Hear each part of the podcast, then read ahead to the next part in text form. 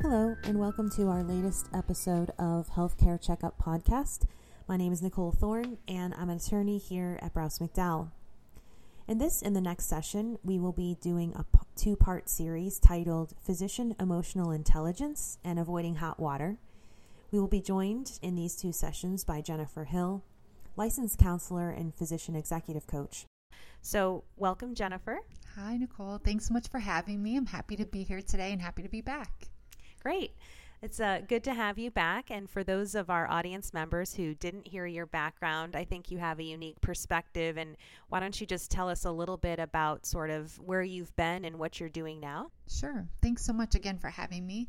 So I'm actually a mental health clinician by trade, and I have um, been working in the mental health space, space either as a clinician or as a consultant for um, almost twenty years now, which is weird to say out loud, um, but have been really interested in overall the mental health perspective of physician leadership and physicians in particular, and was actually recruited to a large leadership development consulting firm to customize leadership development and development programs for physicians. And that was um, about nine years ago, ten years ago now, and since then have been working really hand in hand with physicians to support them in their development and a lot of um, even performance issues, uh, some hot water as we're calling it. Um, and, you know, one of the things that has really come out of that is this awareness of emotional intelligence or lack thereof, which is not just unique to physicians. It's something that we all are constantly focusing on or should be focusing on.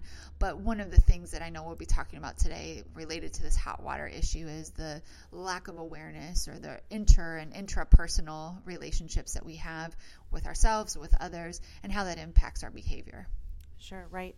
And I think, you know, some of our creative discussions we've had and, and really the intersection, if you will, of, of the, the human element, right, and the legal side of it as it relates to physician practice is just this notion about professional conduct. And, you know, from a legal perspective, you know, the reason we wanted to sort of bring some awareness to our audience is that, like a lot of things, the last person you want to have to call is your lawyer.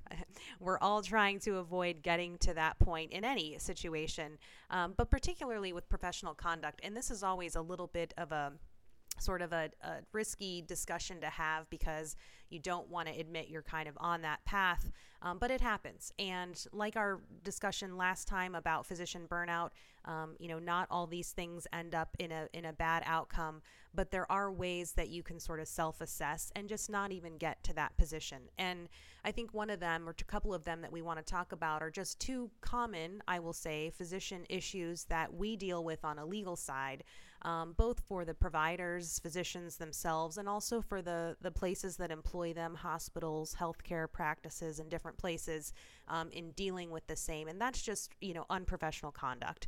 And again, uh, just, you know, to put it all out there, we're all human. We have bad days. Um, and we've discussed in previous podcasts that, you know, physicians are running generally a very high stress, high risk type of role.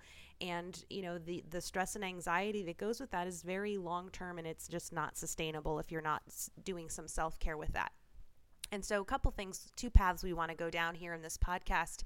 One is um, dealing with one aspect of unprofessional conduct that we often see, which is sort of this notion of, of physical outbursts, um, kicking things, th- knocking over a computer on wheels, um, just a very clear um, outburst that's disruptive and, and affects a lot of either coworkers, colleagues, or even patients.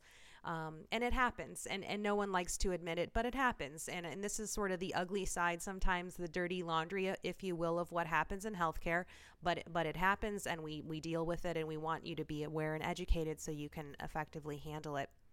The other issue then is just other types of unprofessional conduct, which really more involve verbal interactions, um, sort of berating, disruptive um, sort of interactions with colleagues, coworkers, patients, um, that ultimately, you know, reflect poorly on a physician. And so we're going to break this into two parts because I think they have, from your perspective, really two different areas of focus.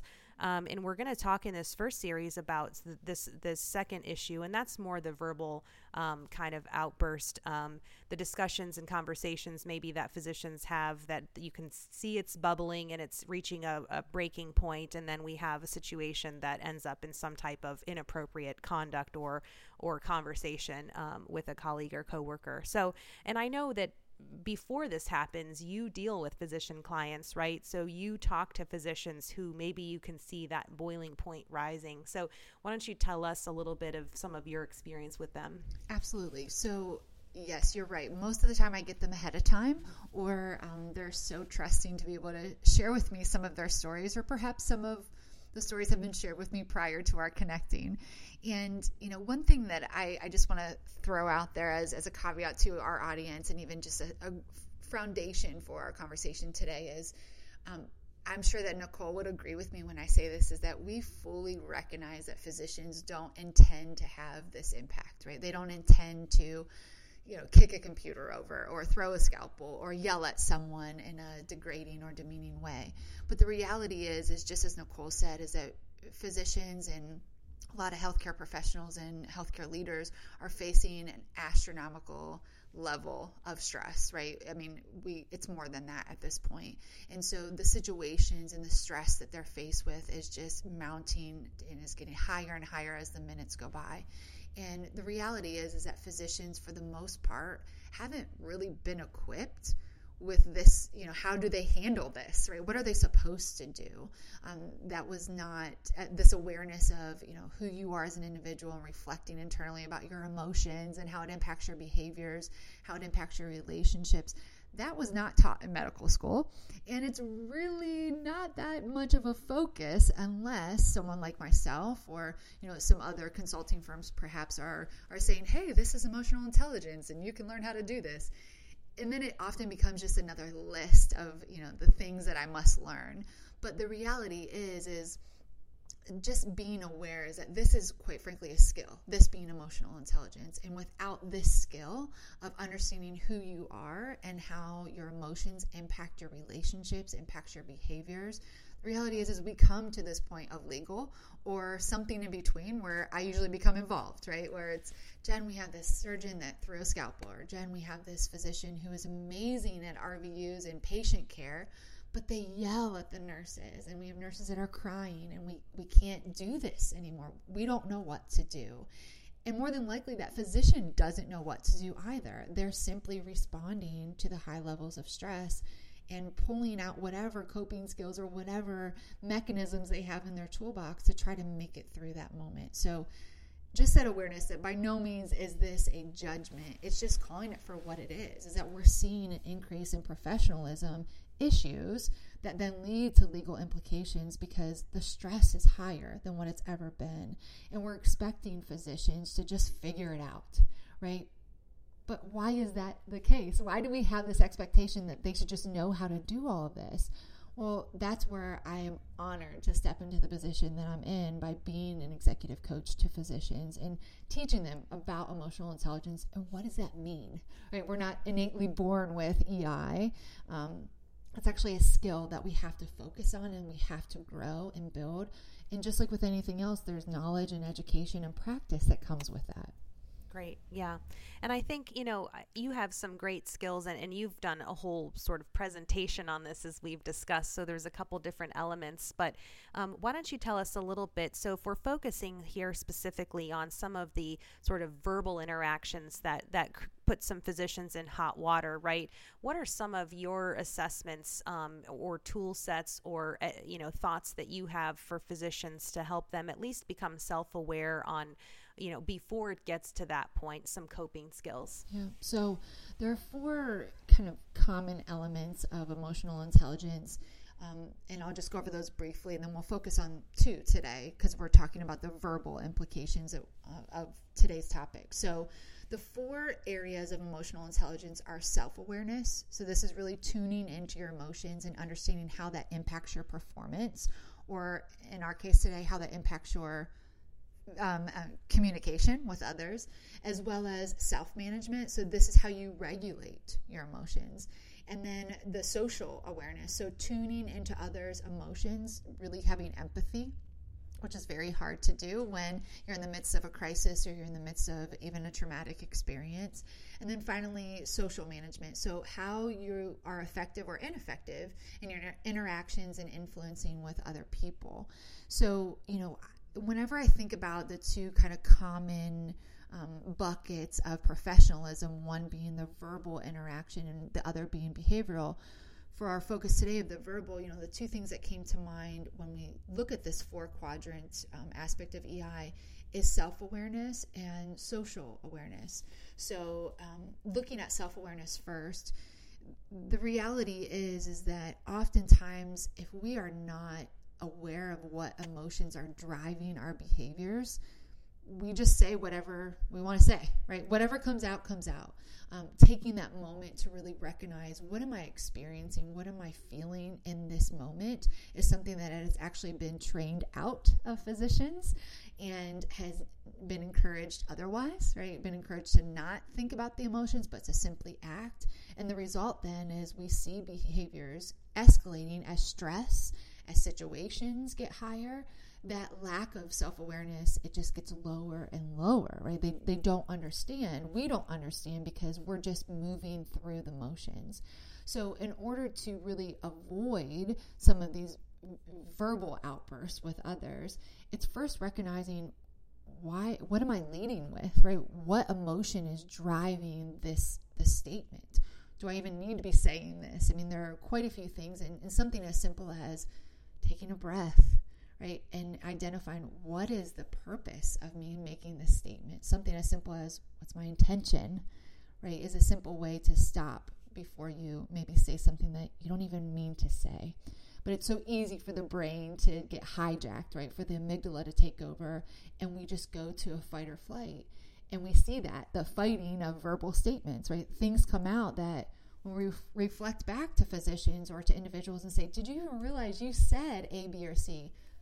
Oftentimes it's, no, I didn't say that. Yeah, you did. But the brain was responding instead of us taking control of what emotion is driving that verbal response. Does that make sense? Yeah, it does. And one of the things is, as I'm hearing you explain this too, that I think, and this obviously takes practice, right? Nobody just oh, ter- decides one day to turn on self-awareness and, and it's magically there. But, mm. you know, one of the things, practically speaking, that comes to mind, and, and tell me if you coach differently, but, you know, almost it's one thing to start training yourself to recognize it, but then also maybe thinking, is there an outlet? You know, is there a manager? If you're working in an O R, is there a manager? Is there a director? Is there another one that's kind of your speed dial phone a friend, right? That when you recognize your boiling point is rising, that A, you recognize it, and B, you you purposefully and proactively establish an outlet, right? So I'm going to go to the O R manager before I just lose it in this O R right now. Um, and, and kind of just start sort of funneling or channeling, right, some of that thought Um, into a different direction. Now, obviously that has to be possible. You have to be able to leave the room and all those things, but to just even be mindful, right, that there is another option. And when you feel yourself getting there, just starting to recognize that and sort of redirecting. And, and to piggyback off that, great suggestion, and something that I've talked to my clients about as well is that O R is an example. You can't just stop, right? We're fighting for O R time as it is. So we can't just stop and find someone. Sometimes we can, but if you can't, I say, let's use a skill that you're really good at anyways, which is compartmentalizing. So even recognizing, this is the emotion that I'm having and I want to respond in this way, but I'm going to set it to the side. And after this operation, after this procedure, then I can go through and actually process what that was, right? What I wanted to do. But not responding is actually something that a lot of physicians are used to, right? So pulling that skill out of something that you're used to doing, instead of keeping it buried down, it's the recognition, set to the side if needed, and then come back and figure out what was driving that, what emotion was there. Because the reality is, is that an emotion only lasts for ninety seconds, and then we have a choice.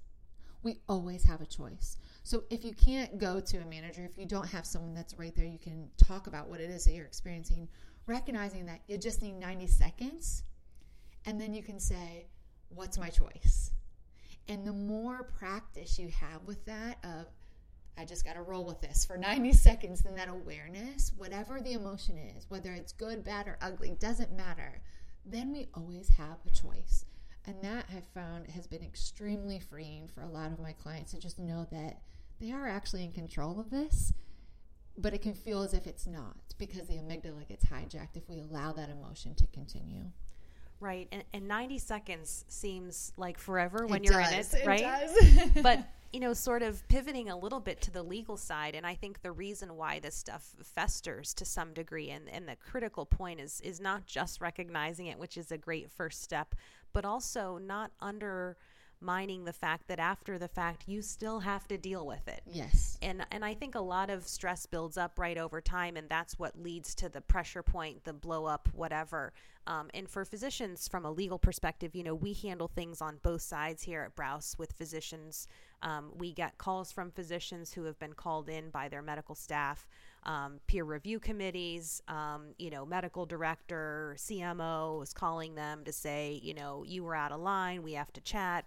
Um, and this is where it gets a little bit risky for doctors, because I think sometimes, you know, as soon as your medical staff privileges, and this is really the core of, of, of what a lot of physicians focus on, are in jeopardy of suspension or any type of negative status, right? We get into this whole world of legal reporting. Uh, there are various obligations through the National Practitioner Data Bank uh, that require reporting. Some of them have to do with changes in your medical staff privileges. Uh, there's also just general reports or complaints to the Ohio State Medical Board and the various state medical boards where docs are licensed. Um, and those all generally open up a new can of investigation and meetings and this and that. And so to your point, ninety seconds compared to the a, a giant black yes. hole that, that will happen after that. And again, not that all that ends badly, but um, it is definitely worth sort of getting in front of. So um, those are some of the legal things we deal with. Um, I think they also touch on, and we won't get into all of these today, but really a culture of safety, Um, quality outcomes, right? If your head's not in the game, are you really all in, in whatever it is that you're doing? So um, just getting in front of that and recognizing the implications of, of self-control in that, you know, ninety seconds. So I know we talked about that, you know, some of the things we do here at Browse, we meet with physicians who are sort of receiving those types of phone calls. Uh, we're also helping provider entities, hospitals, physician practice groups sort of proactively work through those investigation proceedings, um, really trying to get to some solution. Um, at the end of the day, no one wants to be in this on either side. And so some of the things we do are, if you are the physician, uh, we can sort of help you navigate that. We've helped prepare, you know, responses to professional conduct letters, um, behavioral contracts. Um, it is a two-way street, right? And so you've got to, you know, be mindful of your own position on things, but also work to make sure that your license is protected as well. So we, we've helped both sides um, kind of navigate some of those challenges. Uh, there's no textbook case. Um, and some complaints and, and conduct um, is unfounded, and that can be, you know, scary as well, but we're here to help. I know you're here to help, so there are resources, and I think between both of us, um, when we get clients, you know, either pre-incident or post, um, there is light, and, and hopefully you don't have to call either one of us, but in, in the event you do, I think it's it's helpful to recognize that there are resources available. Absolutely, and, you know, to to provide continued light and hope to all of this is, the reality is, is we all do have bad days, like you said at the very beginning, and In, in emotional intelligence, although it can seem a little like hoop-de-doop-de to some people and like, oh, okay, here we go. The reality is, is the research supports it. You know, the research supports that when you have focused on your emotional intelligence, which again is a skill, right? We're not just born with this. It's something that we can practice, that we can grow, is that it does impact a lot of the things that physicians deal with on a day-to-day basis, from teamwork to patient care to stress reduction to reduction in burnout. You know, so there, there's a lot of um, of positives to focusing on building your emotional intelligence and all four of those quadrants before we get to this point, like you said at the very beginning. And even if you do get to that point where you do have some sort of legal implications that are sitting in front of you, there's still hope, right? We can still learn this skill, and, and remembering that a lot of the things, a lot of the cards have been stacked against physicians to integrate, you know, awareness of self and to actually respond appropriately, and not just a robotic response, but truly understanding who they are from the inside and how that impacts things on the outside. And the expectation is higher now for physicians than what it's ever been regarding their professionalism, regarding how they engage with team members, regarding how they are getting all their notes done, regarding how they engage with patients. And now we have a pandemic on top of it. I mean, just the expectation is higher and higher, but I think that this is really the time for physicians to reflect inward and say, what do I need, right? Not does what does what does the organization need from me, or what do my patients need from me, but truly, what do I need to continue this moving forward? And I'm not just talking about resilience. I'm not just talking about, you know, self-care. It's really the true recognition of what is it that you've experienced in your life, and what is it that you want to continue to experience or not. And there's so many approaches that you can take, and, and myself and many other executive coaches are really here to focus on empowering and equipping physicians so that they can lead from the inside out. And it's it's possible. Good. Possible is good, yeah. Especially in this time. So we covered a lot today, and we'll uh, do a part two here and kind of pivot a little bit in some of our approach on this. But thank you for listening today. Hopefully you got some helpful feedback for you or a colleague or physician friend that you know of. Uh, our contact information is available in the footer of our podcast. Uh, you can certainly reach out to Jennifer or myself uh, in either of our respective categories um, if you need assistance or you have questions. Um, but we just want to provide some encouragement and also some guidance with respect to what is probably a pretty common topic these days. Thank you for listening.